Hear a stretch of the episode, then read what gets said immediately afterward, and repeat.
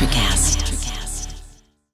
When you need mealtime inspiration, it's worth shopping Kroger, where you'll find over thirty thousand mouthwatering choices that excite your inner foodie. And no matter what tasty choice you make, you'll enjoy our everyday low prices, plus extra ways to save, like digital coupons worth over six hundred dollars each week. You can also save up to one dollar off per gallon at the pump with fuel points. More savings and more inspiring flavors make shopping Kroger worth it every time. Kroger, fresh for everyone. Fuel restrictions apply.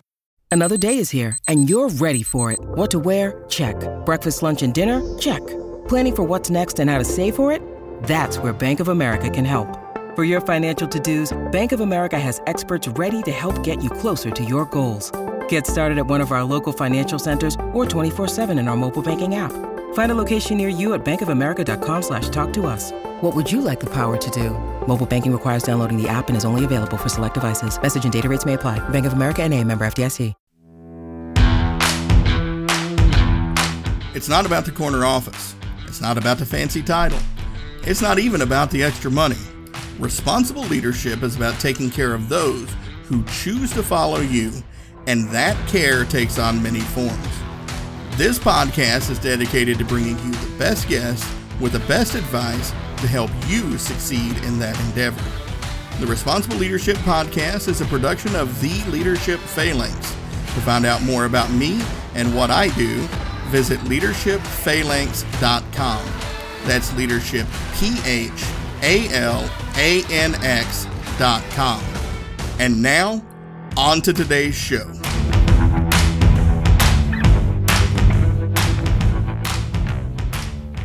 All right, folks, before we get into this episode, I just want to give you one more reminder that due to schedules starting to fill up and, and everything kind of starting to get back to normal a little bit, thanks to COVID uh, kind of lessening, uh, that the Responsible Leadership Podcast will be going down to one show a week.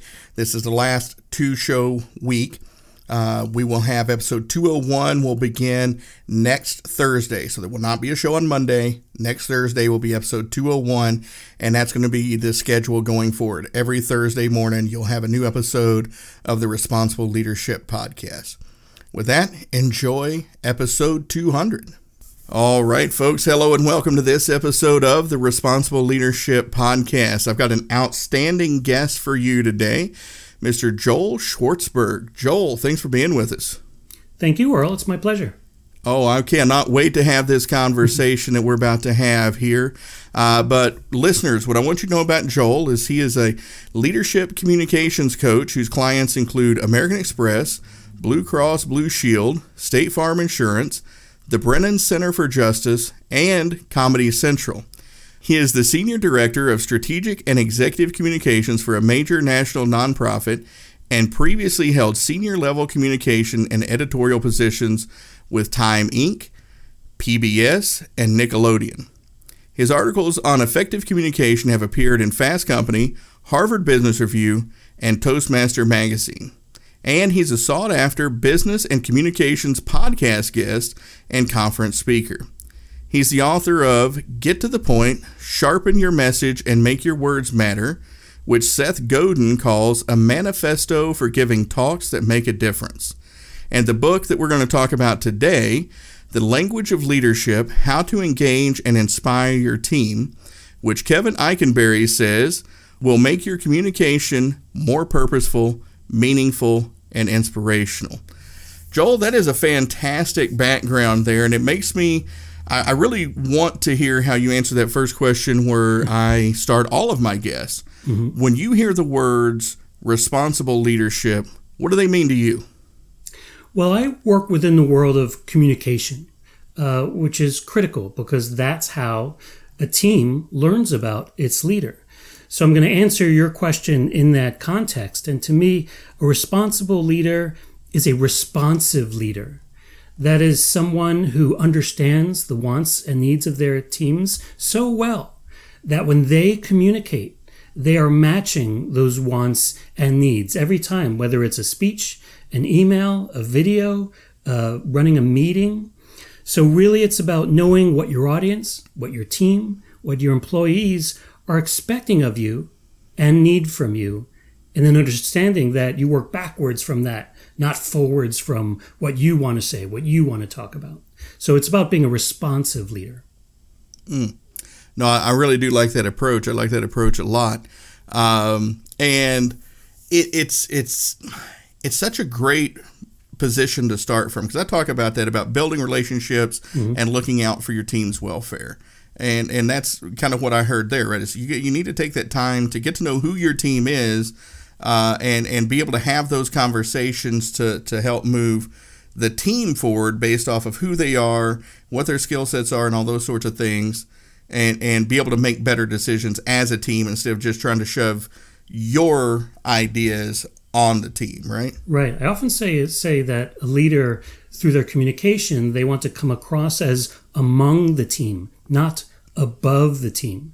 Because you're right, Earl, uh, the dynamic should be that a leader supports the team, because the team is critical to meeting the mission or the business goals of that organization. So we're all in it together. And that's the language I encourage. And that's the language I like to hear from leaders. We're all in this together. Uh, we have to collaborate. We have to have open minds, uh, because we all move as one under a singular goal. Yes. No, I love that. I love that. Uh, so listeners, as always, when I have uh, guests on here with, with great books, uh, you know, kind of through the course of this conversation, what we're going to do is we're going to step through a few points of the book, uh, but we definitely want you to go out and buy a copy. So we're going to we're going to kind of tease you a little bit here, uh, but leave you wanting more. And I can't think of a better place to, to start this conversation than kind of at the beginning. Uh, you talk about think before you speak, developing a leadership communication mindset. So let's right. talk about that. What what is a what is a leadership communication mindset? A leadership communication mindset, at least a successful one, is one where um, you're not asking the wrong question, which is, what do I want to say? What's in my head? Uh, what do I need to say to my people? It's one where you first identify and value the wants and needs of your team. Now, there are a lot of words like impact and wants and needs we kind of throw out there and assume everyone interprets them the same way. But I want to be very specific. When I say that your team wants and needs to hear this, those are two separate things. When they want to hear something, that means they're already aware of it, but they need more elaboration, or they need to understand uh, why it's relevant, but they're familiar with it. When they need to know something, that's often something they are not aware of. So the leader needs to enlighten them, but even more importantly, explain the relevance of that. So long as leaders are matching with their and taking that approach through their mindset, uh, the wants and needs of their teams, they will not, uh, you know, leave the road. They will not talk about something that the team will find irrelevant. It will it will very clearly be connected to what they care about. Mm.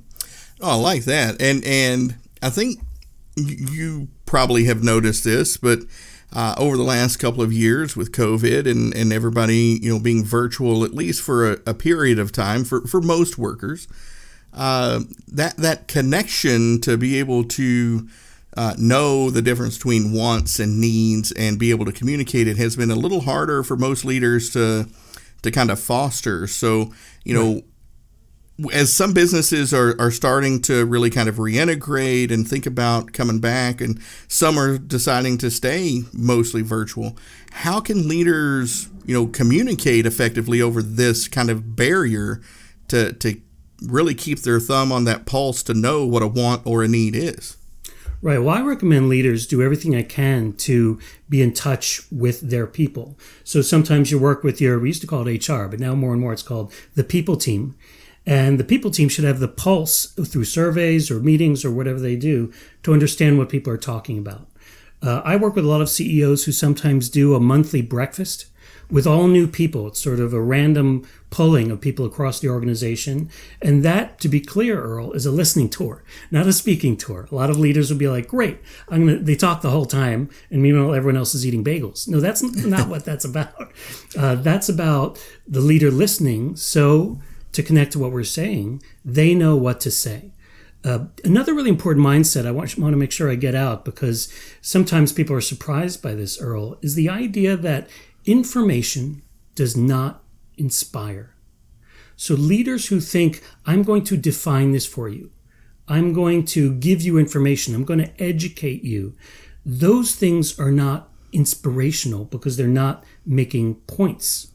Only when you're making a point, an argument, a suggestion, a recommendation, that's inspiring because you're inviting the other person to be part of this process of receiving your point, considering it, and working together to elevate it.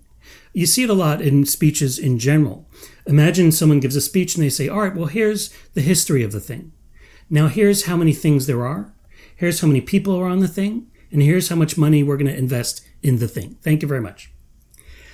And you never hear, why is that thing important to me?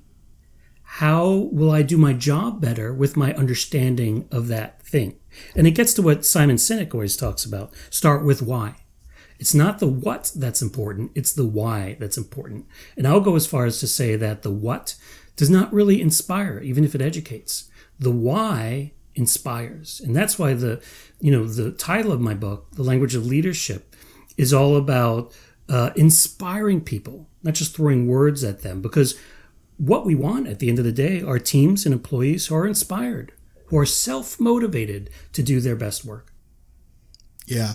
No, and, and I love that you make that that that distinction there with with communication and inspiring and and getting people involved, basically, is, is making them part of it. Because, you know, I've sat through, I've been to conferences, and, and whenever I go, I like to, if at all possible, uh, I like to try to attend, not just, you know, show up and speak. Uh, and so I like to see what other speakers do. And you can always tell the folks who talk at the audience versus right. have a, a, a dialogue with the audience. And right. it, it, it's, you're right. It, you can visibly see the difference in those audiences. You know, the, the body language is completely different. You know, it's, it's, oh my gosh, is this person ever going to stop talking versus right. tell me more, right? Right. And, you know, we talked about mindset, but the language of leadership is is also about words. Uh, leaders who use the word we instead of I convey that idea of community. We're in this together. But when a leader uses the word I a lot, they are removing themselves from the team, from the employees, and being, in fact, like I said, above the team instead of among the team. So you want to say, we are going to overcome this challenge. But if you say, I'm confident we'll overcome this challenge, then what are you saying? Well, what matters to me is that how it reflects on me and whether I'm making the right uh, uh, uh, association or prediction. I'm confident this will happen. Well, who cares if you're confident? We're all in this boat together. See how those kind of I words separate you and make it seem like you have another set of values you're trying to meet instead of the shared values with your team. Right. No, and I love that piece of your book because it took me straight back to Marine Corps boot camp. And that's mm. the first thing that they do is is they ban the, the I, me, and my, and it's all mm. we and us language right. throughout the whole thing because it's building that team, uh, that, that teamwork, that camaraderie. Uh, because like you said, when you're saying those words, you know, people feel that that connection. And, uh, you know, I really, I really enjoyed that, that section there. And also liked, uh, because this is something that, that, that, that drives a lot of people around me, uh, batty, because they hear me on here and talking and having all these conversations. Well, that's what we do on the podcast, but you talk a lot about the beauty of brevity. So let's, let's mm-hmm. talk about that for a second. Why is brevity such a great thing? Right. Well, we generally know less is more. Certainly writers know that. What we should also know is that more is less. Uh, that not only are we making a better connection with fewer words and being brief, but when we add things to it, we're actually sabotaging the impact that we're going to have. Now, for some people, that's a little counterintuitive. A lot of people think, or leaders think, if they're giving a presentation, it's like a Christmas tree. Well, the more ornaments I put on it, the more details I put on it, um, obviously, the, the better it will glow. Obviously, twenty benefits are better than five benefits, right? But here's what happens to an audience when they hear multiple things. All of those adjectives or positives or attributes, they compete with each other for your attention. And for an audience, when different ideas compete for your attention, they dilute the impact of each other. So I like to say, if you share a lot of things, your audience will get none of them. If you share some things, they'll get some. If you share one thing, they will get all. So focus on one thing, or at least one thing at a time, because you know they can only receive so much. In fact, a lot of my training is about pauses, because I, I even say your audience or your team, your employees, they need two to three times more time to digest and understand what you're saying than you need to say it. A lot of leaders are very comfortable with what they're saying. They've worked with their team on it, their executive communications people. They've gone through versions of it. All they have to do is say it. But consider your team that's hearing that. They're hearing it for the first time. I need to hear this, digest this, apply it. Is it important to me? How does it uh, connect to my job? Should I write this down? Should I tweet this? Should I remember this? Uh, so many things are going on. Meanwhile, the leader is seven to eight lines further. Uh, and some of those lines could be critical. So it's really important, and this is about mindset, that leaders understand that the teams and your audience, whoever they are, whether it's at a conference or a Monday morning meeting, they need time and they need simplicity and they need brevity in order to merely receive what you're saying. Mm. And, and again, I really love that because I'm a big fan of, of simplification, and mm-hmm. um, uh, you, and maybe your experience is a little bit different. It sounds like not, but you know there is this natural tendency for leaders to uh, to to overcomplicate versus oversimplify, and and right. I, I've found that it's a lot of you know the the the more I add to it, the more uh, professional I sound, the more educated I sound. Uh, and the more important this is going to sound because I'm taking so much time talking about it.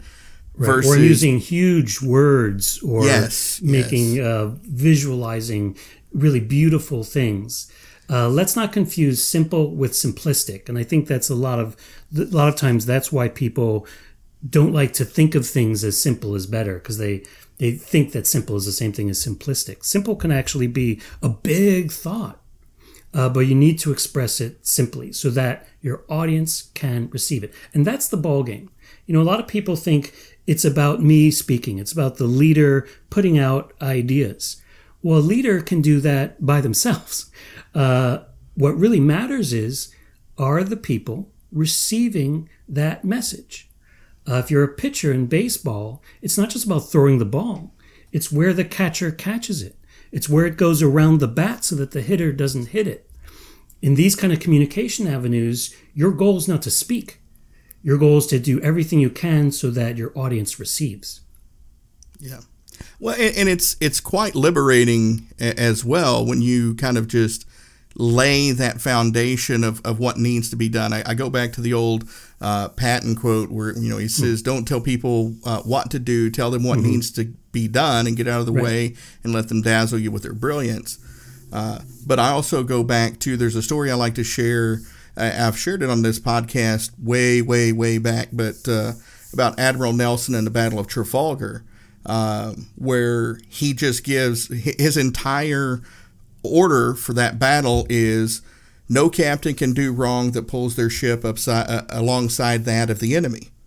Hmm. Very simple. You you kind of take some of that off and you let them get creative with with how they can get done what you just said needs to get done. So it's kind of liberating brevity, isn't it?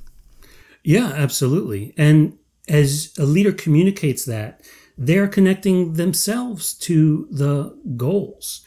Uh, so it's an exercise that not only benefits the people listening, but the leader themselves. You're forcing yourself to make a point. And, you know, the first book I wrote was called Get to the Point, because what I found is that a lot of people, whether they're leaders or emerging leaders, they don't know what a point is. They confuse a point with a theme, a notion, a topic, an idea, a category, a catchphrase. You know, for example, podcasting is not a point. If I asked you, what are you going to talk about at this conference? Well, I'm going to talk about podcasting. You've told me very little. You've given me a theme, but you've not told me your argument. All right, I'm going to talk about the importance of podcasting. Yeah, but listen, I had a very important tuna fish sandwich for lunch, so surely that word important can't mean both what I had for lunch and your uh, the point you're trying to make. I call that a badjective, when a word is just not telling enough. We don't actually go get into point making until we say something like, podcasting is the most effective way to reach a millennial audience. And you could tell by the nature of that, that that's an argument that I'm going to support with data, with storytelling, with reasonability, uh, with ideas even. And it's something you get into as an audience because audiences want to receive points. So usually when I do training, whether it's with a lot of people or one-on-one, the very first thing I do is educate them on what a point is. Then we learn how to sharpen it and how to champion it. But if you start talking without a point, that's what causes rambling. People don't ramble because they're bad public speakers. They ramble because they don't have a point. So really, Earl, it all starts there. Do you have a point? What is it? What are you arguing? Now let's talk about sharpening it. Mm. No, I like that. That is a great distinction to make. And, you know, uh, I'm guilty of it uh, myself a lot of times. I'll get to talking to people. And, and it, so uh, for me, this is the way my brain works. Uh, I'll start going down one avenue to make one point, and then I'll get mm-hmm. sidetracked by something I just said that says, oh, hey, this is another great point to make. And mm-hmm. then I've got all these kind of ideas and points competing for each other. Uh, so it, it's it's easy to, to kind of get off track once you start going down a path, isn't it? Yeah. And I had, this is funny, I had a client I was talking to last night, and he uh, was in the military. And he was asked to speak about his military experience and what that means for a group of salespeople who, frankly, never served in, in, in the military. And he came to me with like thirteen different tips he wanted to share. And I said, well, what happened the last time you gave this speech? And he said, well, I was supposed to go the whole thing for twenty minutes, but I spent forty-five minutes just telling my story of what it was like to be in wartime on the battlefield. And I never really got to that other stuff. Uh, so we made two big corrections. The first one is, if you tell twenty-four tips, they're going to remember half of one. Think of one big idea. Is it resilience? Is it adaptability? Is it focus, uh, that got you through that time and might get these people, your audience, through that time? So instead of twenty-four ideas, bring it down to one. The other problem was, and this is why people sometimes ramble, they focus on the story. And so he heard that people wanted to hear his story, but I said, that's only one fourth of what you need to do. And so I gave him these buckets. And this, actually, it's very simple. One, tell your story. Two, what did you learn from your story? Three, how did that change your life, that learning? How does it change your life today? And finally, four, how can your audience learn from what you learned? That's it. That's the ball game. Your homework, fill in those buckets, and you're good to go. Mm. Yeah, again, si- simplicity, right? Mm-hmm. I mean, it's it's that simple. Right. Um, and and uh, no, I, I love those. I love those four buckets there. Um, and and and moving on a little bit here, because I think this kind of ties in with that.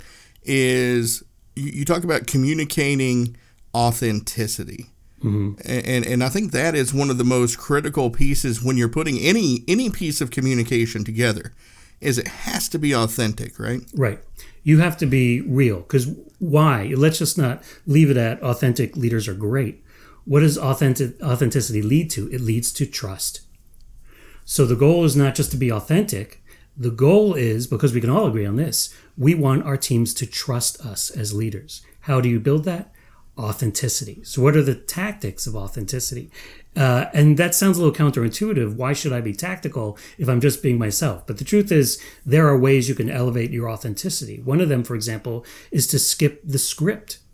Uh, I work with a C E O, and ninety-nine point nine percent of the time, he never has a word-for-word script. Because he knows, and I've told him, that when you read to an audience, it is automatically going to be somewhat inauthentic. Because you are not communicating with them. You're writing something up and then you are reading to them. Uh, I like this metaphor. Let's say you're with a friend of yours and that friend just saw a movie and you want to know what he thought of the movie because you're thinking of seeing it yourself. And your friend says, hold on a second. He runs home. He writes up a perfect movie review. He comes back. He reads it to you. uh, that's not what we want. We want to trust that the leader, through his or her experience, can come up with on the spot with a little bit of um, of preparation, but really explain the value and the relevance of what they're talking about and not have to read it word for word. Because at the end of the day, and I'm a speechwriter, and speechwriters hate when I say this, uh, it's not about the words. People will not remember what you said. They will remember what you meant. So you can just bring notes. And I talk a lot about what makes effective notes and ineffective notes, but it starts with knowing you're going down the wrong direction if you're thinking about this as six hundred words and reading word one to word six hundred. Yes. No, and I love that. I love that a lot. And that's, that's my approach. Uh, you know, when I'm speaking, is I remember showing up to an event. There was about uh, five hundred mid to upper level managers. I had two hours. And they wanted to see my slide deck beforehand, and I had, uh, I think it was fourteen slides, and they were freaking out. They're like, "You got two hours." I'm like, I got this. This is good, right? And, and that was it. Is is that those were my notes, if you will, right? And, exactly. Uh, and and we went through. And but it, it's the thing, like we know this, right? When we see people, like uh, I guess the, the the classic example that m- almost all of us are familiar with is whenever we see the president, whoever the president is, giving an address, and we, we can see that they're reading a teleprompter. Right. We can tell when they get off track. We can see all these things. And and it just doesn't, even the best orators that we've had, it still comes across as kind of clunky and mechanic, and it just, it doesn't feel like they're talking. It's it's when we have those examples of of the the leader going live and and you know, looking a little disheveled, there's a big natural yeah. disaster or something. Those are the things that we remember the most uh, for, from history, right? Yeah, and often, you know, you and I talked about this a little earlier, Earl. Perfectionism is the opposite of authenticity in a way, because we are all imperfect. Uh, we know this. And so we know that human beings are imperfect. We know nobody's perfect. So to be authentic means to be imperfect. Now, you shouldn't aim to make mistakes, but you should allow yourself that um, that ah. You should allow yourself that cough. You should allow yourself that, wait, not that word, this word. Um, because that communicates to your team that you are alive and you're being yourself. So you want to sound like yourself. You want to sound like you. You want to say what you believe. And one final thing is that one of the ways you can elevate authenticity is to tell a personal story. Now, sometimes I say this to leaders and they say, well, I don't have a traumatic, transformative story in my past that I could bring out as if they're about to give a TED Talk. And I say, that's not what I'm looking for. I'm looking for something interesting you heard on the radio this morning, something funny your six-year-old said, something read in a newspaper or a colleague told you, or maybe something that happened to you when you were young that happened to a lot of people. In that way, we can actually relate to it. But just tell, give us a little peek at yourself, so that the audience, your team, your employees, they have access to the true you. And sometimes the only way to do that is to tell a personal story, an anecdote, even if it's only two sentences to start uh, a speech or a presentation. Yeah, no, that is great advice, great advice. And just kind of circling back a little bit on it there, it's, is, uh, you know, I tell folks, uh, you know, if, if the, the three most important words in a personal relationship are, I love you. The three most important words in a working relationship, a leadership follower relationship, are I don't know, because it sends those same messages. Being able to say, you know, hey, I don't know. You you don't have to have all the answers. You don't have to be perfect. You have to right. be authentic, you know, because if you say I don't know, but we're going to find out, we're going to make this happen. Right. People trust that. Right. And that addition is important for leaders. You know, I don't know is fine for people who are not leaders or who don't necessarily need to be seen as leaders. But the only thing I would add to leadership is when you say, I don't know, point to the direction of knowing. I don't know, but exactly what you said, Earl. I'm going to form a committee. I'm going to talk to people. We're going to have a survey uh, to figure this out. You know, and then it connects to something else I write about, which is how to deliver bad news, or what if there's a crisis. And the metaphor I like to use is imagine you're the captain of a boat that's taking on water. Uh, do the other people in the boat want you to talk about how much water is coming in uh, or how uh, little time you have before the boat goes down or how few life jackets there are? Uh, nobody really wants to hear that, even though those are details and interesting details and even relevant details. No, they want to hear, how are we going to get out of this mess and get to dry land? That's what people look for leaders to do. So one of the things I counsel leaders is not to focus too hard on the challenge, but to recognize that your job is to create the avenue to the solution, if not provide the solution itself. Yes, no, and I'm glad you got there, because that's one of the things I did want to hit on. But let's let's go ahead, because hmm. you know what I loved about that is is reading that and having some friends, uh, you know, from the Marines who who were pilots and, and now are civilian pilots. You know, they always talk about we, we always talk about that pilot's voice, right? If you've ever been on a plane, and yeah. there's they come across, and it's it's striking this balance of, you know, being real, being authentic. There is. There is something going on, but keeping this level of confidence in your voice so the passengers know that you've got this, right? This yeah. is happening, but we've got the skill set to figure it out. And that is, yeah. that's hard to, that's hard to master, isn't it? It is hard, but let me throw some uh, words at you. Two, rest assured. Right. Rest assured. Only two words, but they're, they're very valuable in situations of crisis or bad news, because you can't start to say rest assured and not have that language of compassion or that vision or that direction to solution. And the mere words rest assured, you know, you or I might even have a connection to that right away, a visceral connection, understanding that someone's got the job of figuring this out, and it's the leader. And he's saying, rest assured, we're going to find our way out of that. So, you know, I like to be very tactical, Earl, because sometimes people come away from workshops or presentations and they think they come away with a lot of theory and theoretical ideas. I like my books are all about nuts and bolts.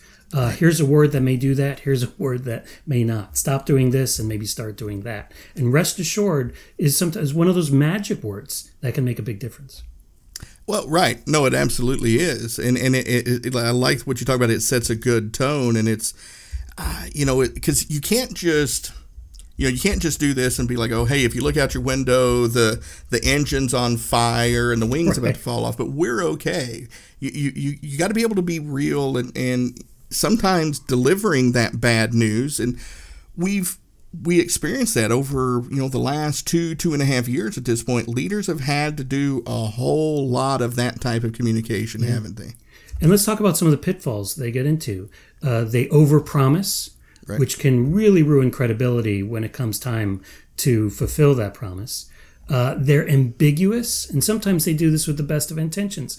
I'm going to be ambiguous because it's bad news. Well, listen, what do we know about people? Tell it to me straight, right? Uh, so you need to be as clear as you can. And then here's a, a very uh, common mistake.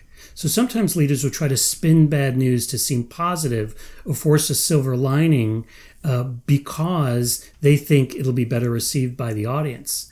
But ultimately, they're doing it not because of their audience. They're doing it for themselves, uh, to remove themselves from the responsibility uh, of that negative consequence. And they're soothing themselves in the role of sharing bad news. How am I going to make this easier for myself versus actually having it easier for the audience to listen to.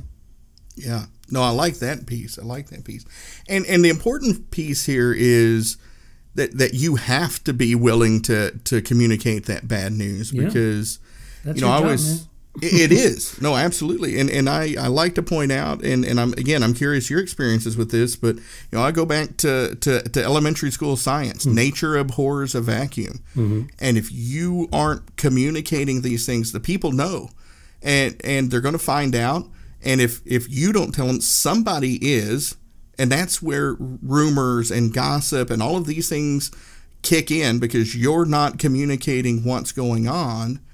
And there's a couple of things we know about rumors and gossip is they're never good and they're almost always not true.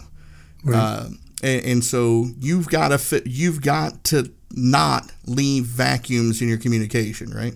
Right. And sometimes the... The honest thing feels like the wrong thing, but it turns into a very powerful positive reflection on the leader. What I'm talking about is a line like, this is not working. I know that this approach, I know that this first quarter campaign, this is not working. So what I want to do is take a survey, gather a group, uh, call a meeting to find out what will work.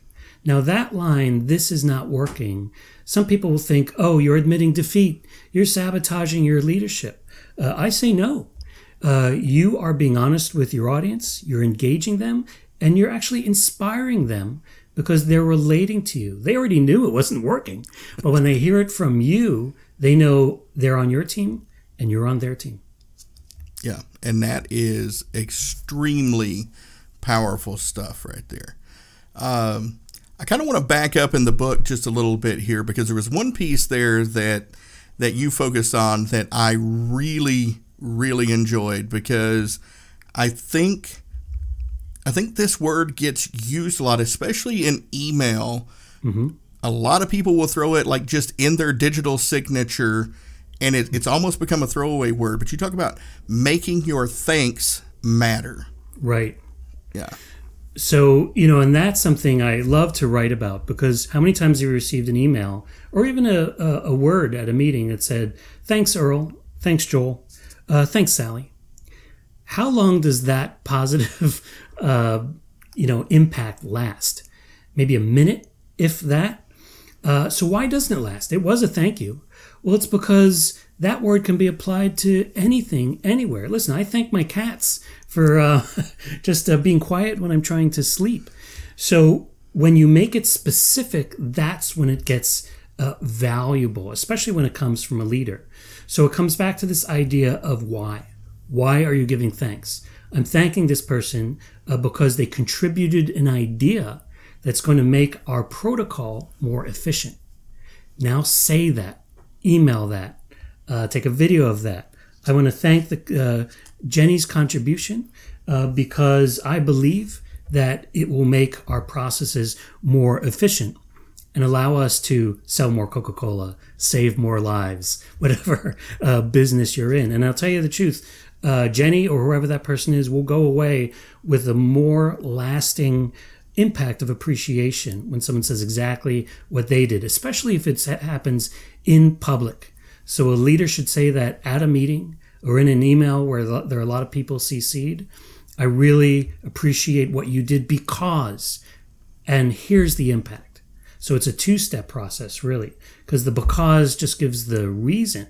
But when you talk about how what they did impacts the goal that we're all trying to reach, that is a really powerful thing for that person and motivates them, and it makes you as a leader seem very appreciative because you have to pay attention to notice why someone uh, did something well. And it just shows that you're listening, shows that you're appreciating, and it shows that you care. I don't want to make it seem like it's all about the leader, but I do want to make the point that if leaders want to convey that they care, one way to do it is to make their thanks matter. Yes.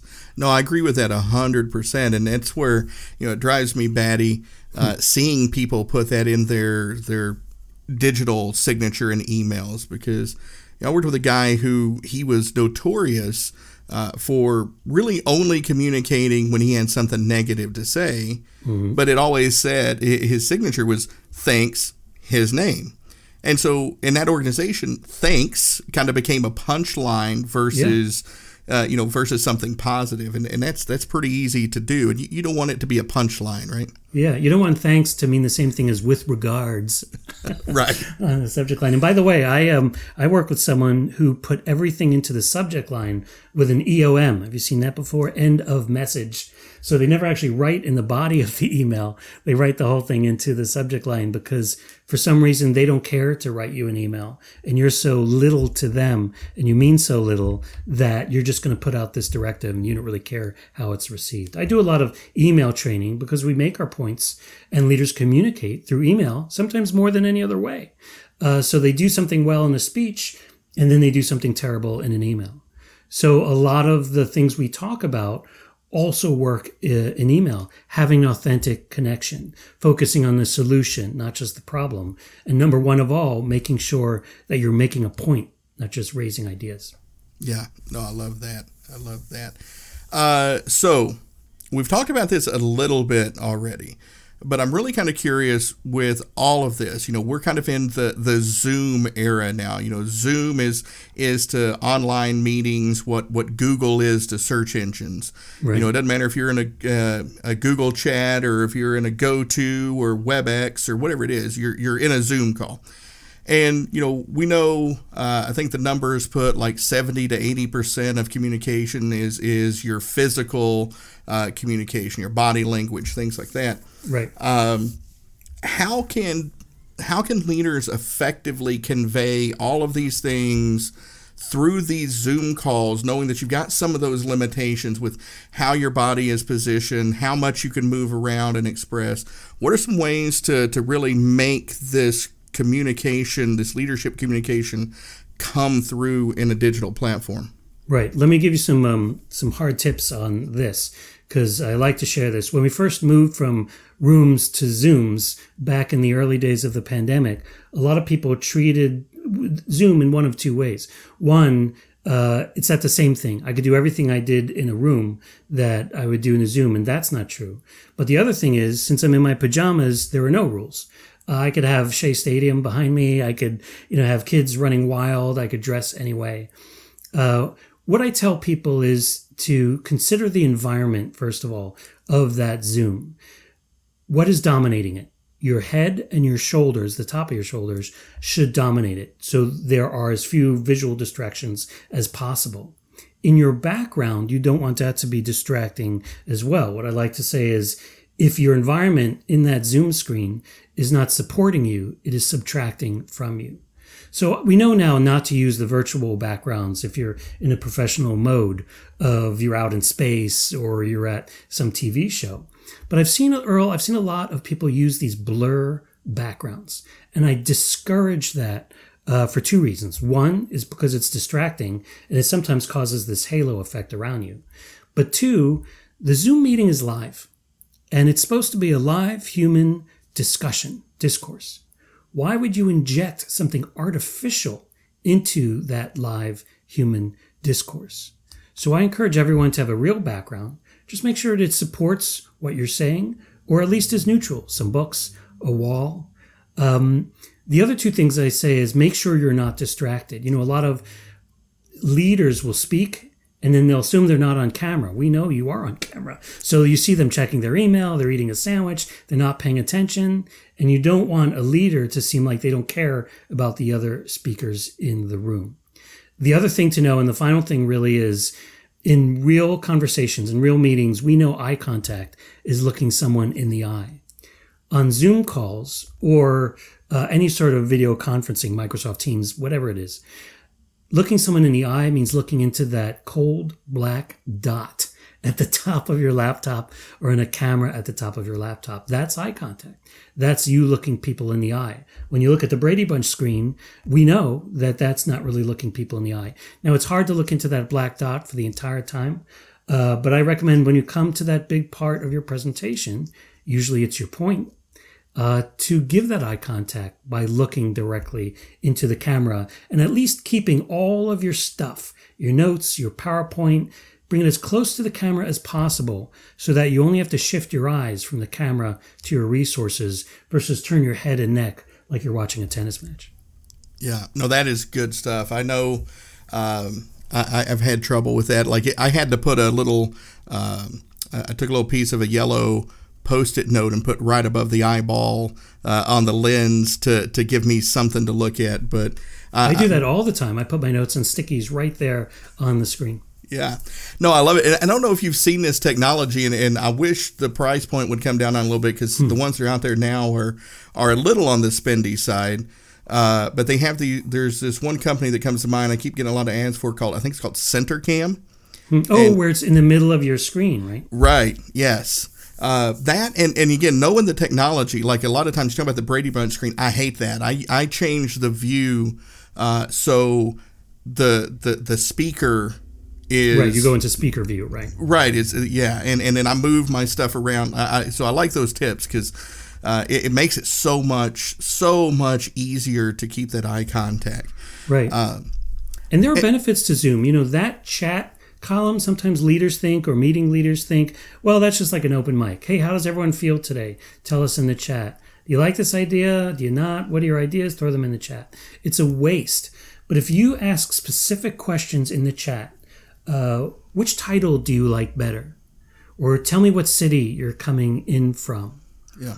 Or how would you, what what word would you use here for the title of this campaign? If you ask very straightforward questions in chat, you could do something that you really can't do uh, in a live meeting, which is get a group of people to respond simultaneously in a very specific way. Yes. No, absolutely. And I, and I love that you mentioned the virtual backgrounds, especially hmm. blur, because again, for me, you're right. That is so distracting because I'm trying to figure out what is the blur. Right, what's behind there? Yeah, you know, exactly. What is so blurred I'm out? Curious now. Um, and then, you know, this is kind of a little tangent here, but I don't know if you've seen, there's this guy, uh, he's he's gotten kind of famous on social media through this, but he's he's set up this rig hmm. uh, that that is a green screen, green screen rig with kind of a table in front of him. So it's essentially like this vest thing that he wears. And like he's filmed himself going and, and sitting in on, on meetings at like mm-hmm. baseball games or whatever mm-hmm. and using the virtual background. So, you know, nobody knows. Right. But uh, so he's not really there. Yeah, I- exactly. Exactly. Well, Joel, this has been fantastic. And again, listeners, we've talked uh, a very little bit about the contents in the book. There's a lot of great content Uh, that we didn't touch on in The Language of Leadership, how to engage and inspire your team.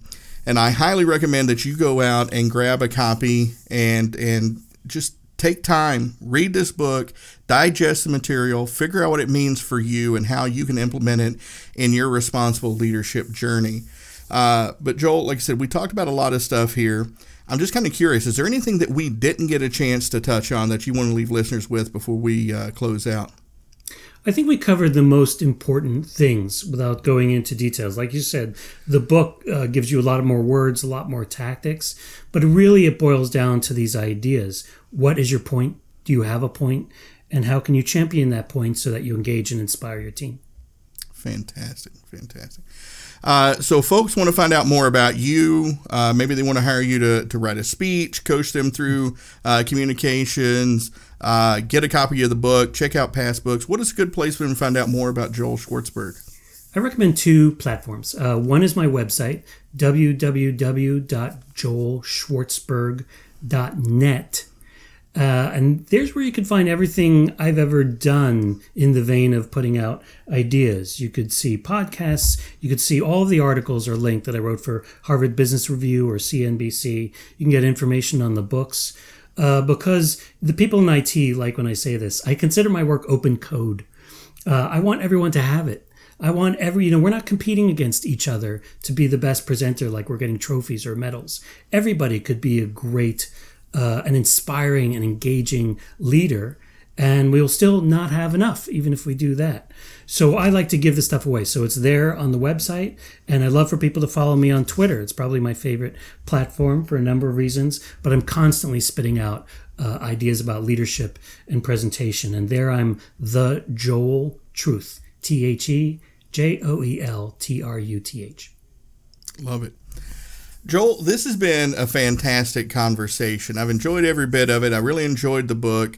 I really appreciate you doing what you're doing and having the impact that you're having, helping responsible leaders uh, communicate better and, and get their messages out there and get to the point. Mm-hmm. So thank you very much for everything that you're doing. Thank you for being a guest on the Responsible Leadership Podcast. And I really appreciate you doing everything you're doing and being with me and my listeners here for this past forty-five minutes plus. Thank you, Earl. It was fun. Well, all right, folks, there you have it. Another great show about responsible leadership. I really appreciate you listening. And if you have any feedback for me, please reach out at earl at leadership phalanx dot com. That's E A R L at leadership phalanx dot com.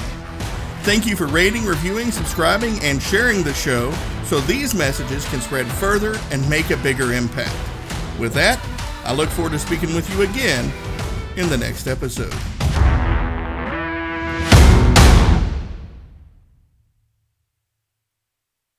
Today is working for me. Do you believe that for yourself? Hey, I'm Pastor Julie, and I want to empower you through encouragement, inviting you to my podcast, Big Truth Encouragement, where I unpack living a faith-filled life. I created my podcast for the ladies, but gentlemen, you'll gain something too. So I invite you to listen to Big Truth Encouragement on Electrocast and any platform where you listen to your podcast. Electrocast. Are you passionate about saving the planet for future generations? Do you want to learn how to do it? If yes, then you need to tune in to the Nature Back podcast. It's a talk show covering the changing world around us, from renewable energy, sustainable agriculture, circular economy, to E S G and social innovation. Don't miss this opportunity to discover how you can join the movement and make a difference. Subscribe to the Nature Back podcast today on your favorite platform and get ready to be amazed. Electrocast.